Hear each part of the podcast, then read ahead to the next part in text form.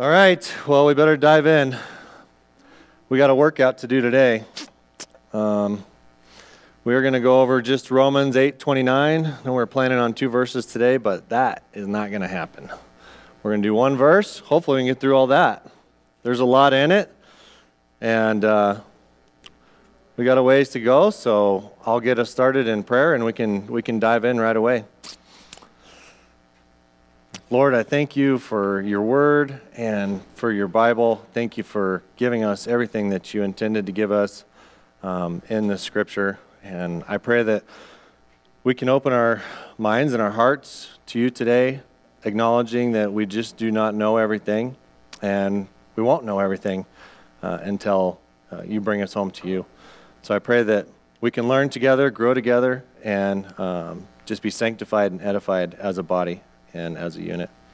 Thank you for this morning. In Christ's name, amen. Okay, open your Bibles, please, to Romans 8. It's after the Gospels, halfway through Romans. We're almost at the exact halfway mark, but we're, we're at a mountaintop here in Romans. We're, we're at a, a high, high peak of the book of Romans and of the Bible itself. Um, Romans chapter 8 is, is just so exciting, and there's so much for us to gain from it. And like I said, this morning is going to be more like a, a, workout, just trying to make sure that um, we, we work out the proper muscles in our brain and uh, that we can go through this not too quickly and really take some time to dive in and understand together and hopefully learn together. Um, like I said in, in the prayer, we, there's just some things that we're not going to be able to understand fully. And I'll be the first to admit that uh, in this study, it was quite the challenge for me to prepare um, and go through a lot of the information that's, that's in here. Um, and there's so much more for me to learn. There was so much more to share in this class, and I, I cut out about three fourths of it just so we could try and squeeze it into this hour. Um, and there's there's so much to go over that we'll uh, we'll do our best. So in verses 28 last week we read through, uh, and we know that God causes all things to work together for the good of those who love God, to those who are called according to His purpose. We went over most of the first half of the verse and um, touched on the second half. Mark let it hang there so we could touch on it this week. Because we're going to talk about what 29 says. For those whom he foreknew, he also predestined to become conformed to the image of his Son, so that he would be the firstborn among many brethren. Okay, so in 28, quick summary verse God the Father effectually called those he foreknew according to his purpose. Mark told about, talked about the effectual call uh, last week and uh, the, the, difference in the two different types of callings that there are. Um, and in this verse, he's talking about the effectual call. So we're using that to lead into verse 29. First thing we want to touch base on is the word foreknew. And that is a pretty big, uh, pretty big controversy just throughout um, Christian society and non Christian society uh, on what that means and, and how to understand it. So it would do us well to take some time and go over that, as some of you might understand it pretty well, and some of us might not uh, know all that is there for us to gain from that or understand the, um, the view that is what biblical, right? There's, there's non-biblical views, there's biblical views, and there's, there's debate on that too. Um, two different ways to look at this word through Bible study. Um, we'll, we'll consider in some of these questions. And I want us to think through this. I'm going to ask you these questions, are on your paper. Uh, but it's important for us to, to stop and look through it and think about it and read and, and study as well. So, the first question I have there is Does it matter if we get this wrong? And that's a question for you to answer in your own head, right? This, this is a, part of the Bible that, like I said, it's a mountaintop. It's an exciting peak that we're learning from Paul through what he's teaching the church of Rome. And uh, this part of chapter 8, it's very important. I mean, so many so many Christians fall back on these verses. We look to these verses for encouragement and hope and consideration, but there is very, very deep theology in here. And um, if Paul if Paul knew it, he knew it the best, right? Uh, and we're learning from him, and we're learning 2,000 years after he wrote this down, and in a different language. So we are going to do our best to understand it. But if we get it wrong, um, could that result in the difference of what matters most salvation and, and unsaved, right? So, in a sense, it could matter if someone understands it wrong and, and it leads them to a false understanding of faith. Um, but if you're saved and you have faith and uh, we understand this wrongly, does that mean it'll, it'll turn us away from salvation? No, it, it won't do that, right? Uh, once saved, we will be saved forever. We are God's eternal children. So, there's a yes and no answer to that question, but it's important to uh, think through that.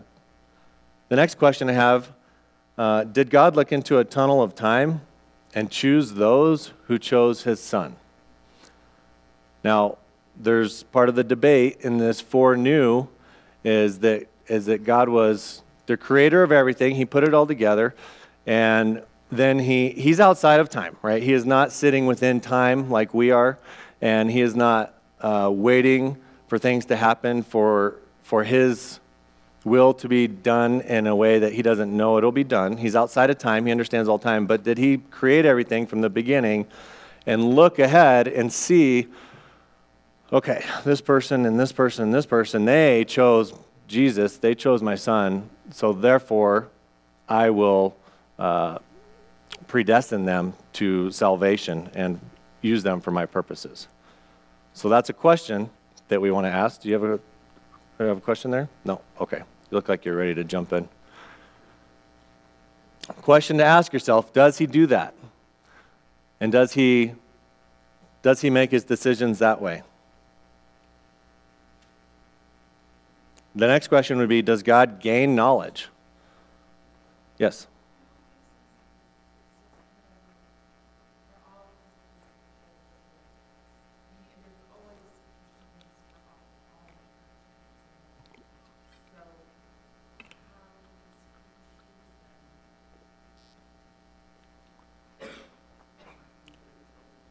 That's okay. That, that's a good question.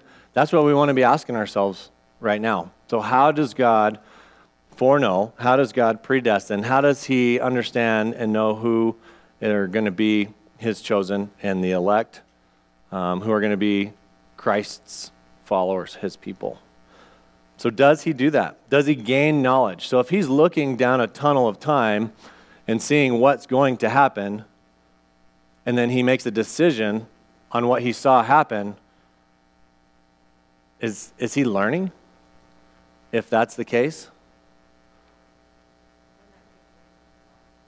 Yes. He is sovereign, right? Exactly. He is sovereign.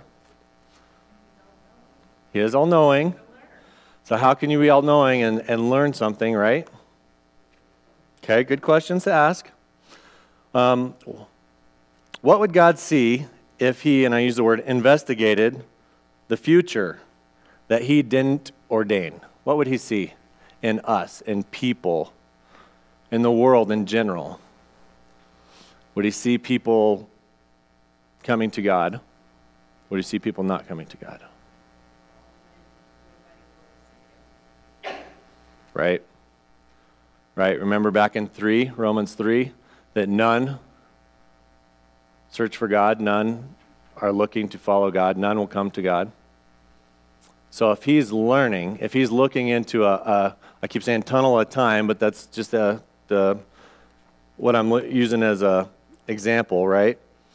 If he's looking into it and he's learning and he's making his decisions, then what he would see is everyone reject God. Everyone reject Christ. Because that's what we will do in our sinful nature. Another question along those lines How much moral ability do we have to exercise a love for God? And I ask that outside of God intervening in our lives. If He hasn't intervened in our lives, what ability do we have to, to know Him and love Him? Any? Some? A little bit?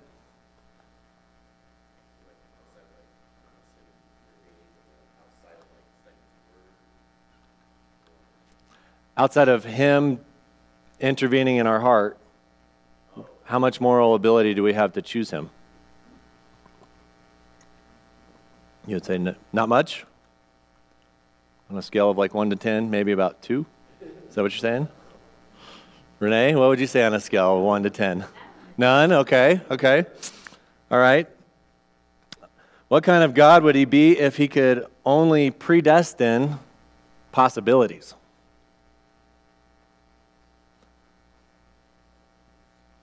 So if he could only predestine possibilities, put put stuff out that here's an option for this person, here's an option for this person, and here's an option, and I'm going to sit back here in my tunnel of time and watch what they do.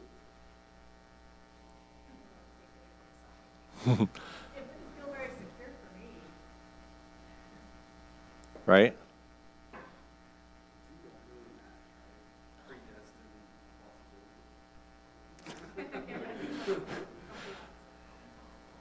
Well, as uh, you know, as as we see it from our human standpoint, we can we can put possibilities in front of our children, in front of kids in school, in front of other family members. Um, especially if we're older and have quite a bit of authority over them, it's easy for us to put possibilities in front of them and show them, you know, you could do this for school, or you could do this for college, or you could do this for the career um, here's, here's the Bible, and here's what it says. All these things that we could put forth on our own. Now, if, if God's limited to only doing that as well, are we, serve, are we serving a, a holy, perfect God that, that knows all, is omniscient, is he, he's in all, he's seen all, he's outside of time, so he knows the beginning from the end? We couldn't say those things about him if he could only put forth possibilities for humans to choose. So instead of that, he, he's, doing, he's doing a lot more than just putting forth possibilities. Did you get a copy? Okay, great. Okay, so those are all questions I wanted to put in your mind. I want you to think through those. Need a copy or question? Yes.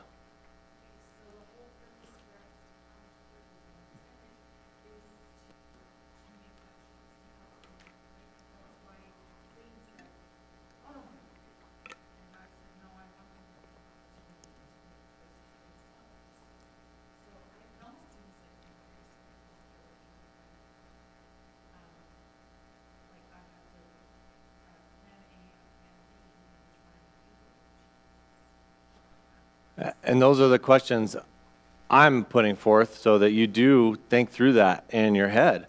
Because would all holy, all omniscient, all perfect God, who's from eternity past to eternity future, have a plan B? Would he have a plan B? Would he, would he be able to have a backup plan in case his first plan didn't work?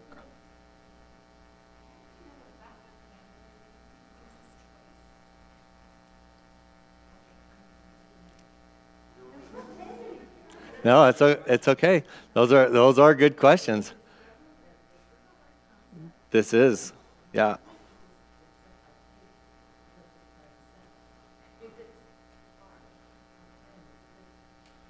Yeah.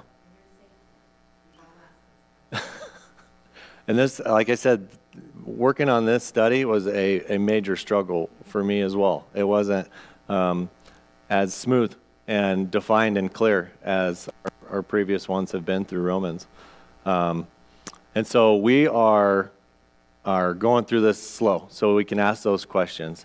And I want to continue going down this road, Carrie, so we can um, look through this study and and hopefully see some of the answers that uh, we see the Bible tell us through that. But those are great questions to have. And right, that's what I'm saying. There's a big split on the two different views of what foreknowledge means. Um, and, and they're defined really in one, one way that God foreknew um, every, everyone before all of creation was ever existed. Uh, and the other, the other thought process is God uh, created everything and sees forward to see who chooses what in their free will and bases the future off of what those decisions were. So those, those are really the two big sides of um, the debate on what this, what this means and how we read through it in the Bible. So, what is the true meaning of the word foreknew, right? That's the last question I have on there. And hopefully we can come up. Yes, question.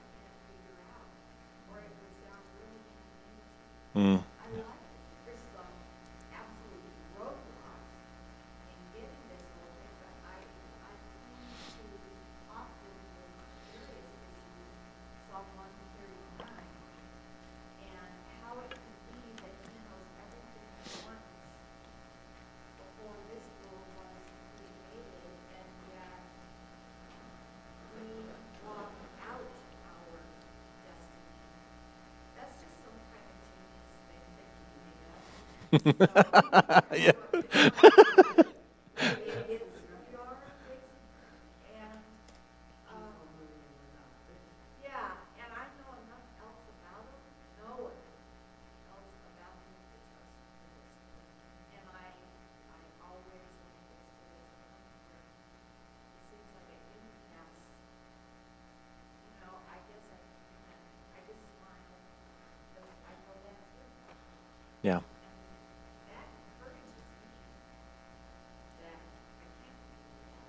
Right?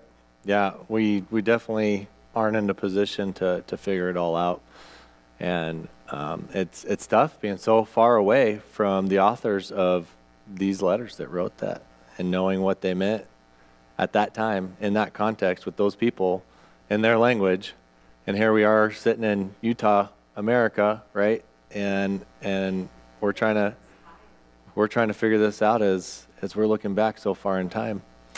Um, but yeah, there, that goes in line with the what is hope that can be seen, right? If we can't hope in it unless we can see it and understand it, that's not real hope.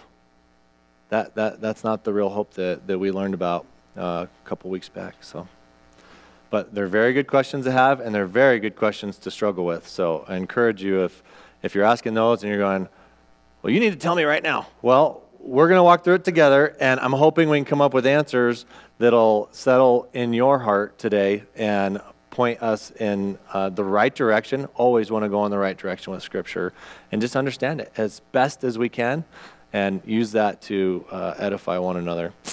So, we're going to use Scripture to interpret Scripture.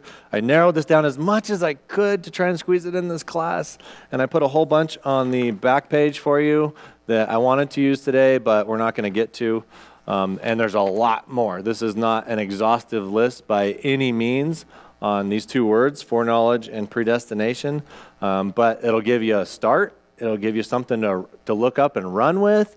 And if, if you're just die hard on wanting to know more and learn more about it, I'm hoping this today will give you a start on that, and then you can follow up on that on your own. Yes, Mark.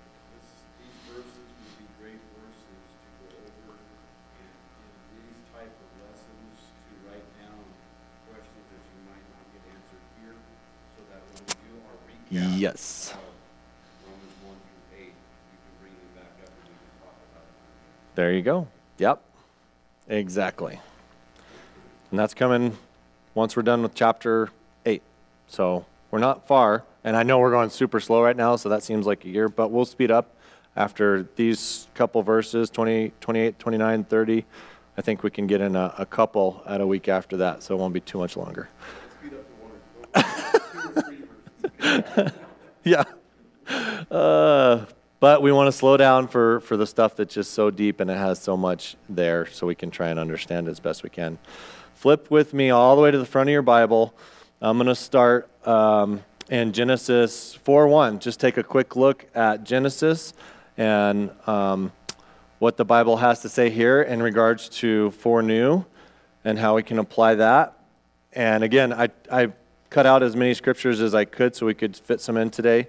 So we're just going to quickly glide through um, a couple in the Old Testament and then some in the New Testament and see how these match up. So Genesis 4 1 reads, or I'll let someone else read it if you got that pulled up. Go ahead and read just the first verse.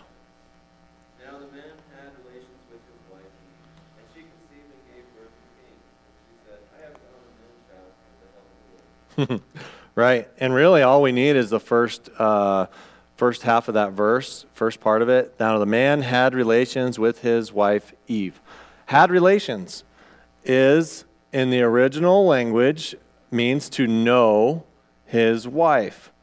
Um, and that is a, a knowledge and an understanding and a relationship uh, with his wife that as our as our Bible translates into our current language, um, that can that can differ on how we say it, but the meaning of it goes back to he knew his wife, and we'll have another reference uh, in in a couple verses that'll match up with that in the New Testament. But that's important to to see and to uh, know that um, the Bible uses the thought and the word know uh, as a description of a deep, intimate relationship.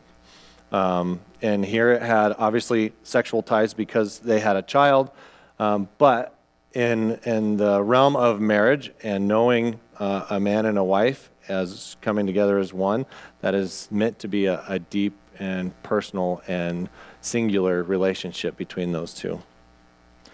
Okay, and then flip over all the way we're skipping a lot. There's a ton in Genesis that have this same um, same reference about men knowing their wives and and what that means and the relationship that's there. And it's usually talking about having more children because there's a lot of children being had in Genesis. Uh, but I want to start there and point that out that, that that meaning starts all the way back in the beginning of the Bible um, as, as this deep, intimate relationship between um, two individuals. So then skip over to Jeremiah 1.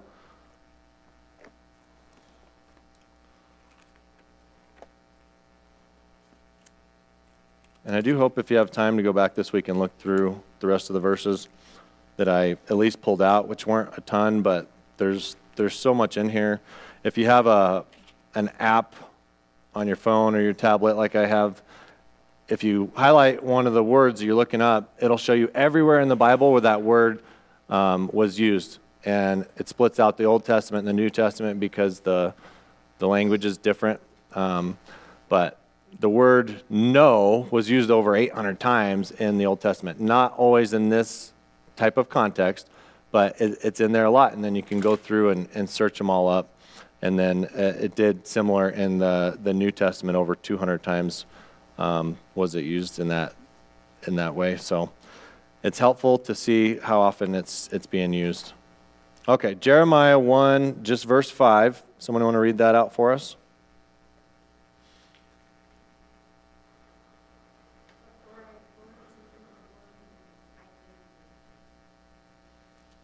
That's right.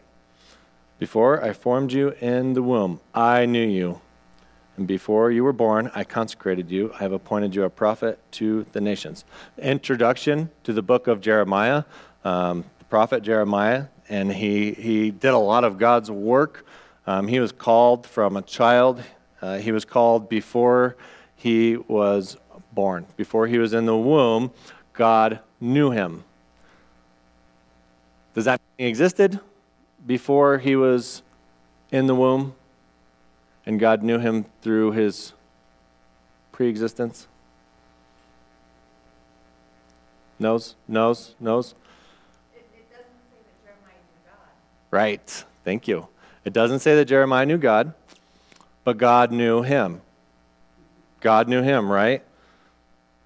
Okay, good. I'm glad you saw that in there. Let's flip now to the New Testament over to Matthew chapter 1.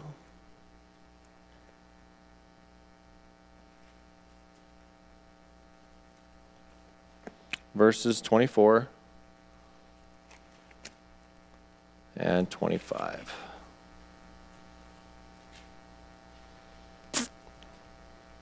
If you're there, go ahead and read out loud 24 and 25, the whole verse for us.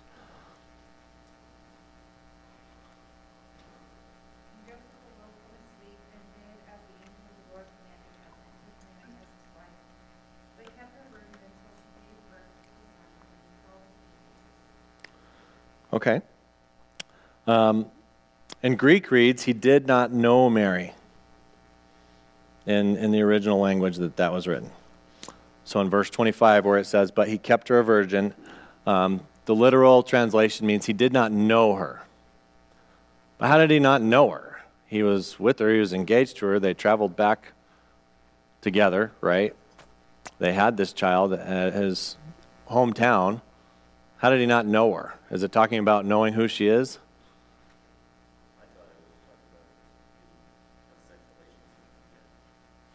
Yeah. Yeah. Yeah, that's part of it. The, the New Living Translation does translate it no sexual relations.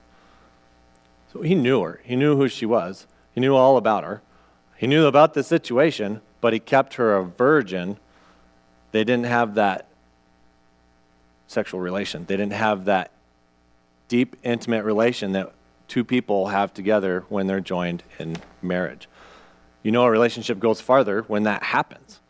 It's not the same before that, and it never is the same after that. That's why we always teach our children. That's why I was taught when I was young that the, the whole ideal of sex before marriage is, is bad, it's wrong, and it's devastating in so many ways. Um, because your, your life never changes after, or it always changes after uh, a relationship happens where marriage wasn't involved. Um, and it changes us forever. But that kept her a virgin, had no sexual relations. He knew her. It was so much deeper than just the knowledge that he knew who she was. It's, it's deeper than our knowledge of even friends and, and family. Um, and everyone on here understands that concept of that, that intimate relationship. So he knew who she was, and he kept her a virgin. So he didn't know who she was until after Jesus was born. Okay, then flip still in Matthew to chapter 7.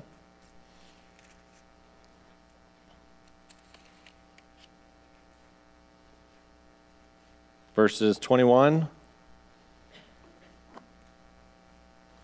through 23. Now, in light of what we've read so far through Genesis, Jeremiah, and Matthew 1, where it's talking about men and women having relations, it talked about God knowing Jeremiah before he was born. Now, thinking that way in our, in our heads through the word know, now let's read in Matthew chapter 7, verses 21 through 23. Go ahead and read once you got that. Rather than insist on the Lord, Lord, will enter the kingdom of heaven, he would only to do as the Lord my God has risen him. Then he will say to him on that day, Lord, Lord, do not prophesy in your name, and in your name drive out demons, and perform many miracles. But I will tell them plainly, I never knew you, away from me. Wow. That just drives shivers up your spine reading that and thinking that there are those who think they're saved and doing stuff in his name for him. And he says, I never knew you. This is Jesus. Jesus is the second person in, in the Trinity, in the Godhead. He's fully God, he's fully deity. How would he not know someone? Does he know who they are? Does he know what's in their hearts?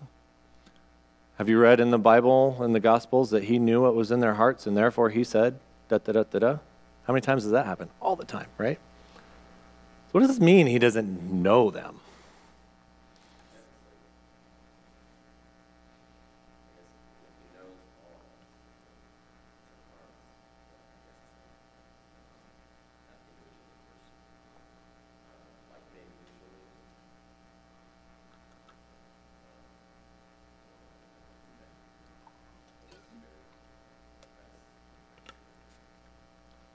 Right, yeah.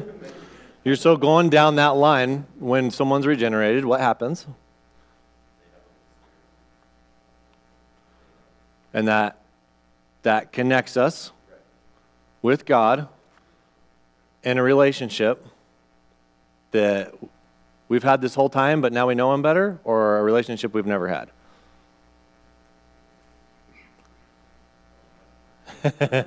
we never knew him before we are saved.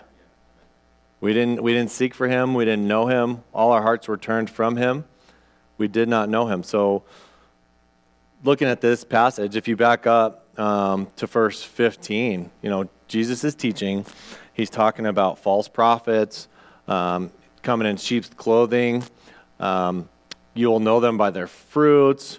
Good trees produce good fruit. A good, uh, good tree cannot produce bad fruit. Um, and every tree that does produce the bad fruit is cut down and thrown into the fire. So then you'll know them by them by their fruits. And then he jumps into not everyone who says to me, Lord, Lord, will enter the kingdom of heaven. Um, and, and he goes on down, and there, we did this, we did that, we did this in your name. They thought they knew him. And he says, I never knew you. Depart from me, you who practice lawlessness. So these are these are more likely moral people that are uh, even following what's written in the Bible, thinking they have a relationship uh, with God because of what they do, maybe what they say, um, thinking that their fruits are good, but they never had the relationship with God that they think that they've had. Could have been, it says false prophets, could have been a false God false idea. But that relationship, is it solidified in what we do? Is it solidified in what we decide? It might look that way to us. But Jesus and God solidify their relationships based off of what they see, what they do, what they've decided. Jesus is saying right here, I never knew you. And this was probably extremely shocking to those people. And looking back to looking at relationships with husbands and wives, with God looking at Jeremiah and saying, I knew you, and he knew her, or he didn't know her. And Jesus saying, I never knew you. That connection, that relationship, it's not there. It never was. But Jesus knows who they are.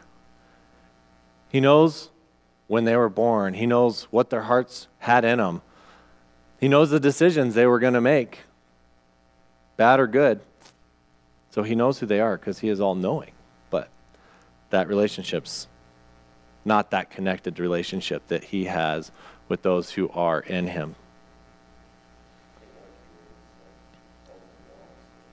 Right.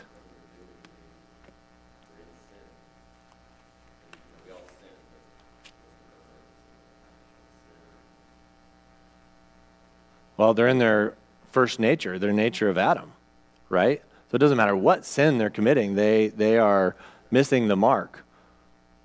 They are, they are not with God or um, they, they haven't been saved. They haven't been counted as righteousness, as Abram was, right? Okay, let's keep going through the New Testament. John 10, 14.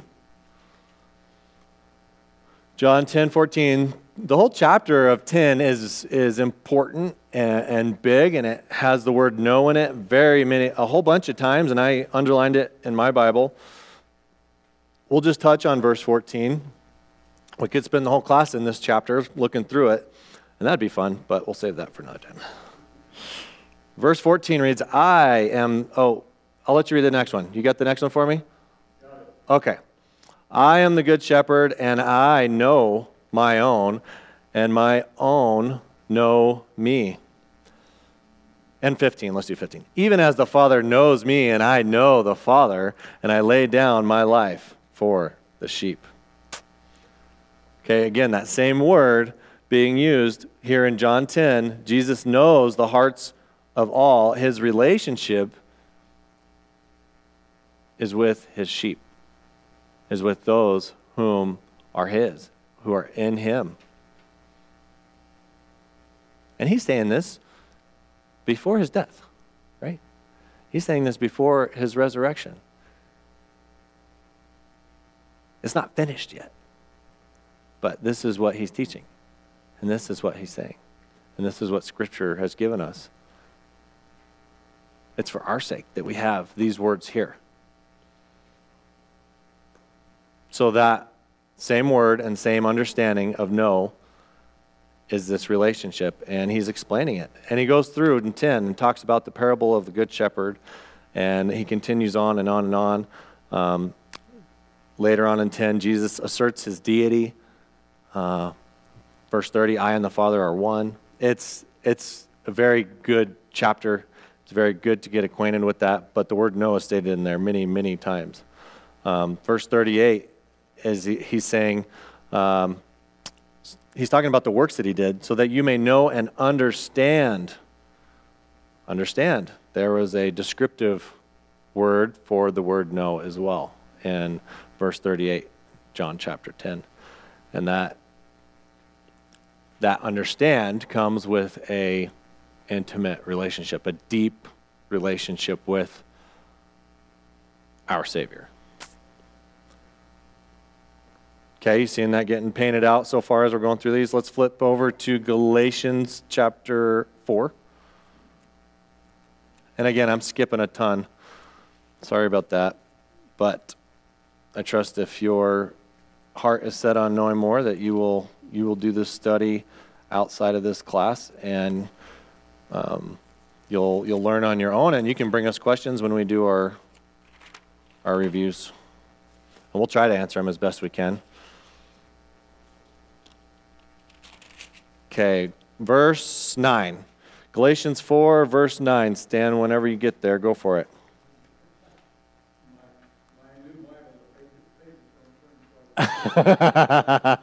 They're still sticky? Yeah, I, I. 4, 9. And really, just the first half of that verse, too, is all we really need to look at. Sure, go for it.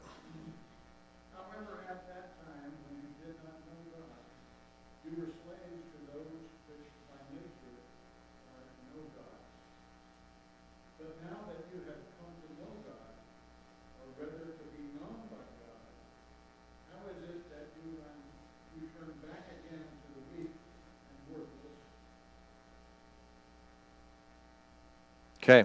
elemental things to which you desire to be enslaved all over again? Right. So in context, um, this this Galatians right now they're going over a whole different concept than we are. But that explanation right there in verse nine. Now that you have come to know God, or rather to be known by God, so Paul's correcting a thought process that could lead down the line of, well, you know, we found God and we love him and we follow him and it's our choice and we get to do that. He's saying,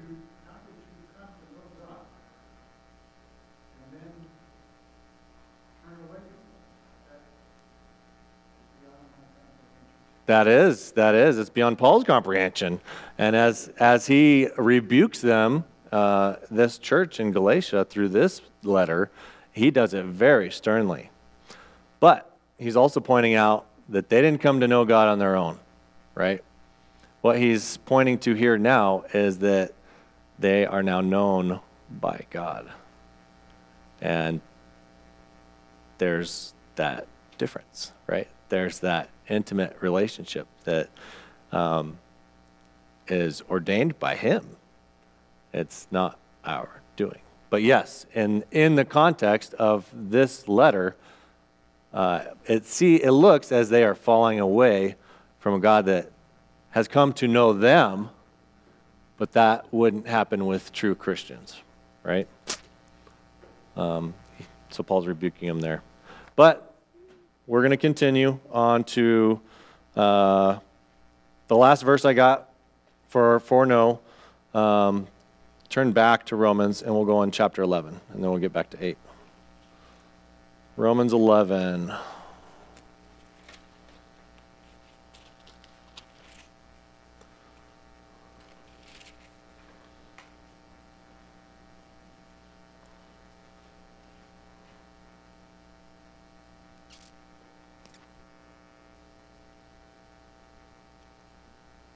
Okay, verses 33.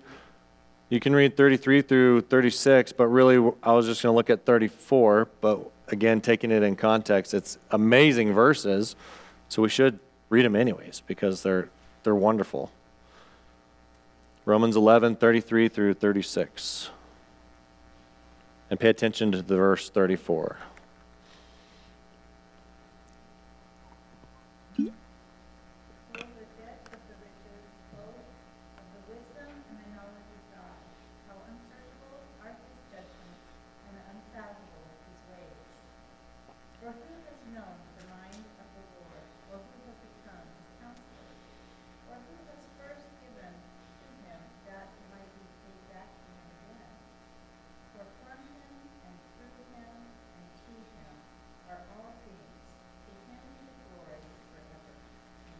Amen.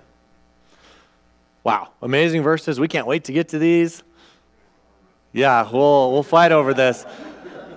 Come to the UFC match between Mark and I on August 37th. Um, how unsearchable are his judgments and how un- unfathomable his ways. It's so hard to think it. I can't even say it straight, right? For who has known the mind of the Lord? Um, that goes back to Isaiah 40, verse 13. If you're writing notes and want to know where that's coming from, Isaiah 40, 13. Or who became his counselor? Who becomes the Lord's counselor? Back to my original questions. Is God learning, gaining knowledge? Is he looking down the tunnel of time and making decisions based off of what we are teaching him by our decisions? Yeah, it makes me laugh too. Once you look at it and you continue to research,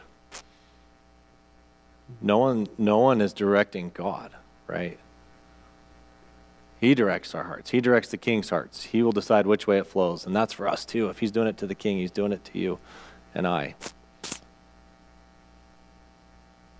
Amazing verses. Amazing verses. Also, that Paul continues to remind us that this is really hard for us to understand. Okay? So, don't feel bad in not knowing everything that this teaches. We definitely don't know everything that we're, we're going through, and we try and get out as much as we can. Um, but, but there's so much here that it's, it's just hard to soak it all in, especially the first time around. As you continue to learn through Romans, or if you get stuck on verses like 28, 29, 30, that's good.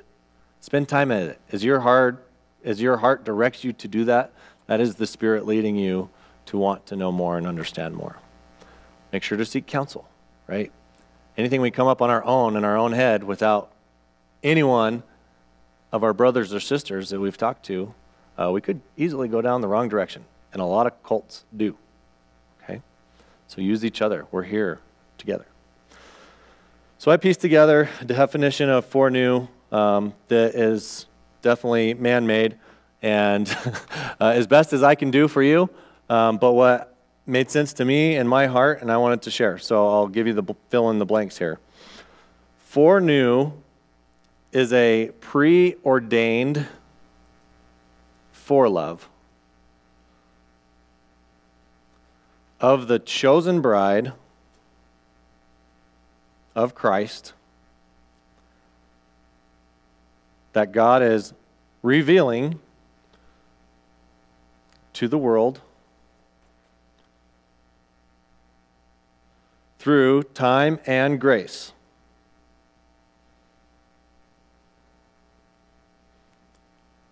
To glorify Christ in eternity future. I know that's a long definition, and let me know if you missed any of those. Remember, Scripture is here for us to learn, to gain knowledge, to believe, to understand, and to have hope in what we don't understand. Time is something God created that we are all within, but He is not. He is outside of time. He is before the beginning, and He's after the end.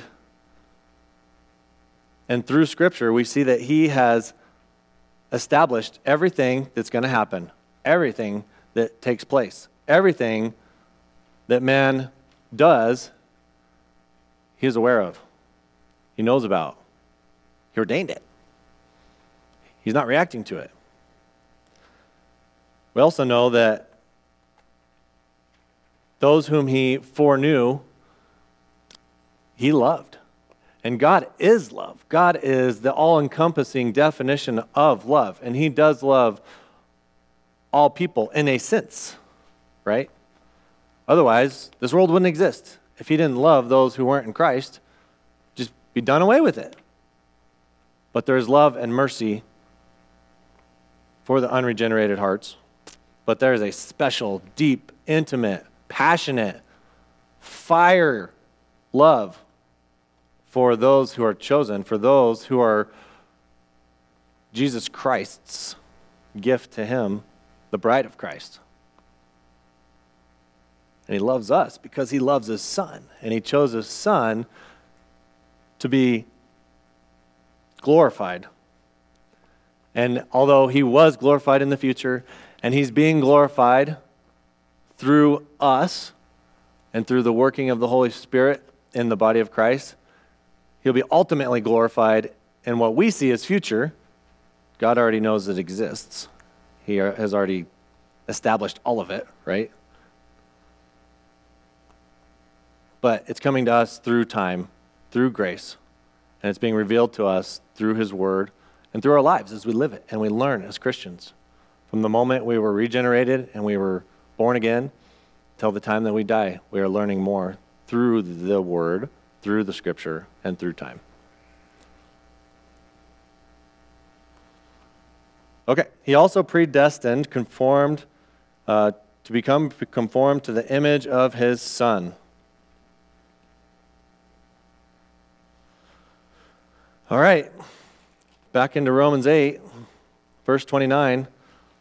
We got past the first five words. Continue on. For those whom he foreknew, he also predestined to become conformed to the image of his Son. Predestined, why? Well, Ephesians chapter 1, verses 3 through 14, you can find it in chapter 2 and 10. Um, we are here and chosen for a reason.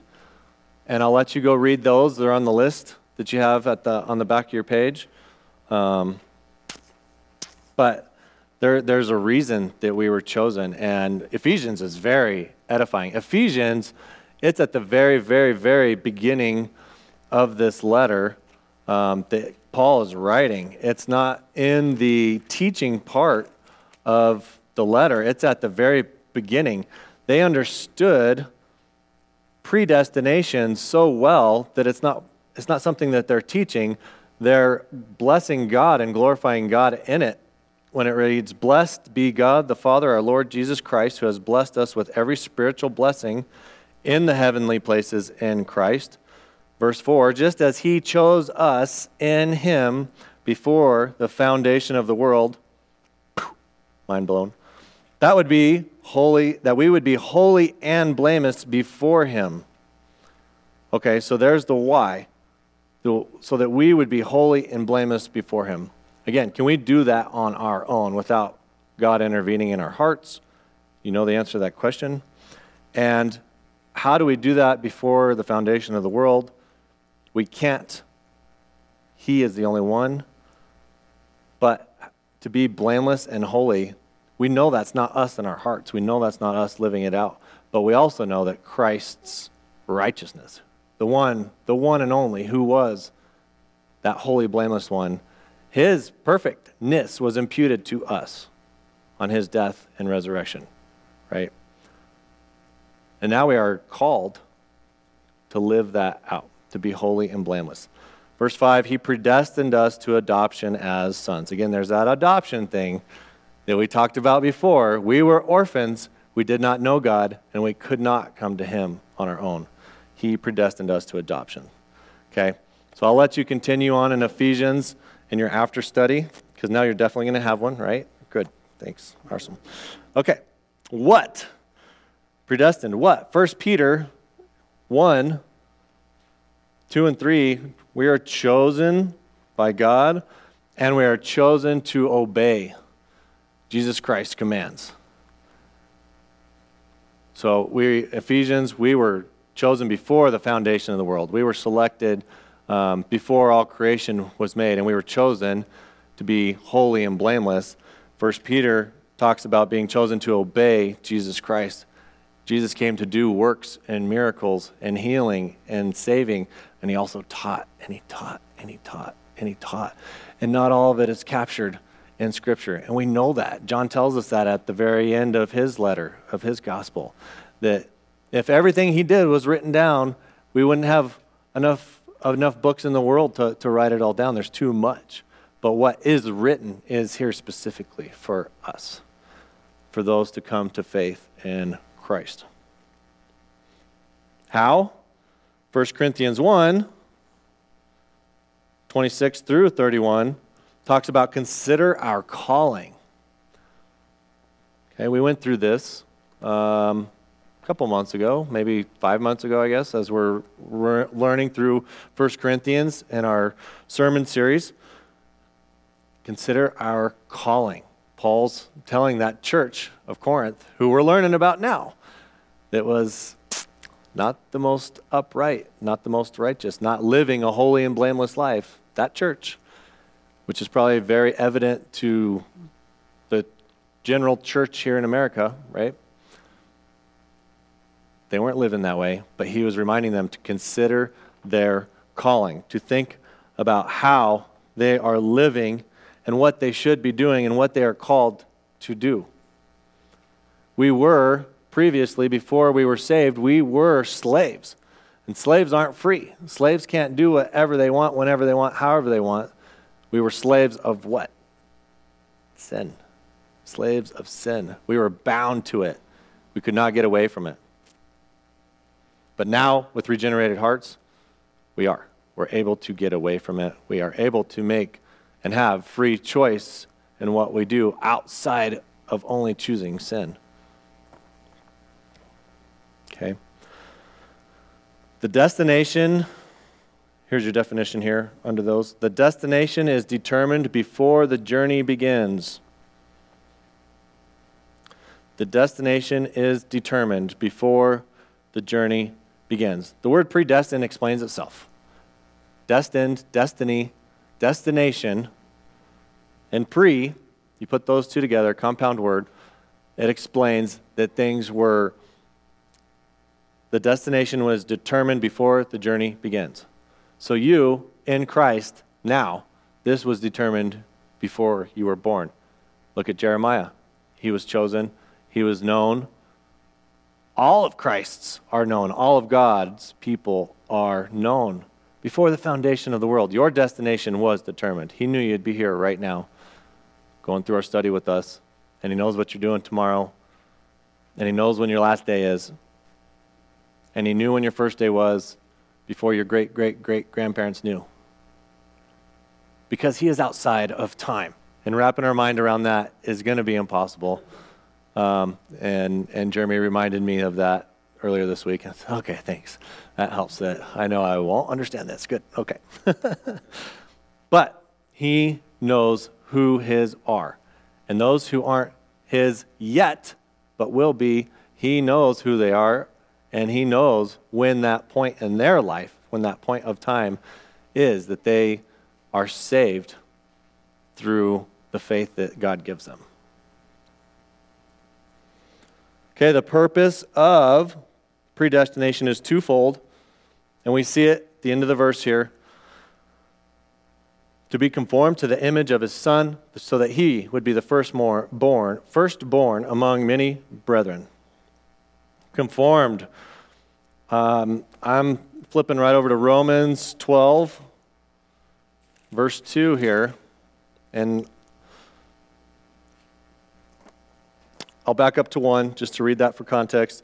Paul says, Therefore, I urge you, brethren, by the mercies of God, he puts that in there for a reason, by the mercies of God, to present your bodies as a living and holy sacrifice, acceptable to God. Remember the purpose, the reason we're here. That is pleasing, uh, where I lost myself, uh, which is your spiritual service of worship. And do not be conformed to this world, but be transformed by the renewing of your mind. Do not be conformed to this world. He is wanting us to be conformed to something rather than this world. As slaves of sin, we only had one option to be conformed to the world. And now we are not to be conformed to, to the world. There is no greater good than for you to become more like Jesus Christ as His now and unchained from sin and free to make choices we are now free to make choices in Christ to be more like Him. But there's going to be some things that happen in our life that we are out of our control, uh, and it's still going to conform us to Him. Make you and me, this will make you and me more and more like His Son. This is sanctification. The more we uh, live our lives in line with the Word, we become more and more conformed to His Son. And then the word image God is chiseling away everything about you that isn't in the image of Christ. Think about that. As we live our lives and we continue on and things don't go our way or we get upset or uh, we had a frustrating day or much worse things are happening, He is chiseling away everything about you that isn't conformed to the image of Christ. This, again, is sanctification. Christ likeness, the end of uh, verse 2 in chapter 12 here says, So that you may prove what the will of God is, that which is good and acceptable and perfect. Okay? And then I'm going to fly through this and finish up because we're at the last moment here, but we got one section left. Um, so that he would be the firstborn among, among many brethren. Okay, firstborn. Many cults will look at this and say, oh, see, he was, he was the first creation. He wasn't born yet. Uh, no, wrong. Answer, read Bible, okay? Um, we need to back up and understand what firstborn means, and there's, there's definitely at least two ways to look at um, all the words. Uh, well, lots of words in the Bible, especially firstborn. Um, and you can easily go back and find David uh, in the Psalms. He's called the firstborn. Was he the firstborn of his family? No, absolutely not.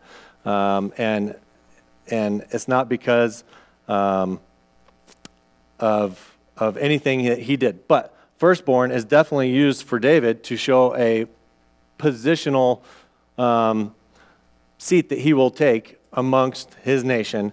And Christ being the firstborn is definitely, definitely uh, a positional and ruler. He is on the throne and authority over all, all the world, all creation, all God, all kings. He is, it's a positional definition that he'll be the firstborn among many brethren. So those who are conformed to him that are in Christ, they will be all, that'll be the body. That'll be his bride that recognizes what his position is and will honor and worship him in that.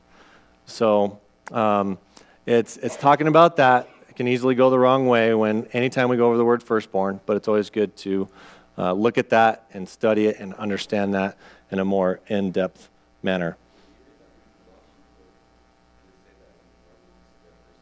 Uh, that was in Romans 8 29. Right, Colossians 1:18. You can look into uh, that verse too, and we're out of time. But look that up. Colossians 1:18 is great. Talks about the firstborn and um, what that means with Christ's positional power of authority. Okay, I did it. Woo! Only two minutes late. Let me close this in a word of prayer. Thank you all. Lord, we thank you again uh, for your mercies and for your grace. And I pray for our hearts to just be overwhelmed with your love and understand that all of this is about your love and in your love so that we as your people can see your love for us before this world began. It's not about us, it's about you and your son and what your love does. May we share that with the world, and may, may we have all the hope to tell everyone about that love and share with them, Lord. Thank you for this morning, and I thank you for your word. In Christ's name, amen. Okay, thanks, everyone.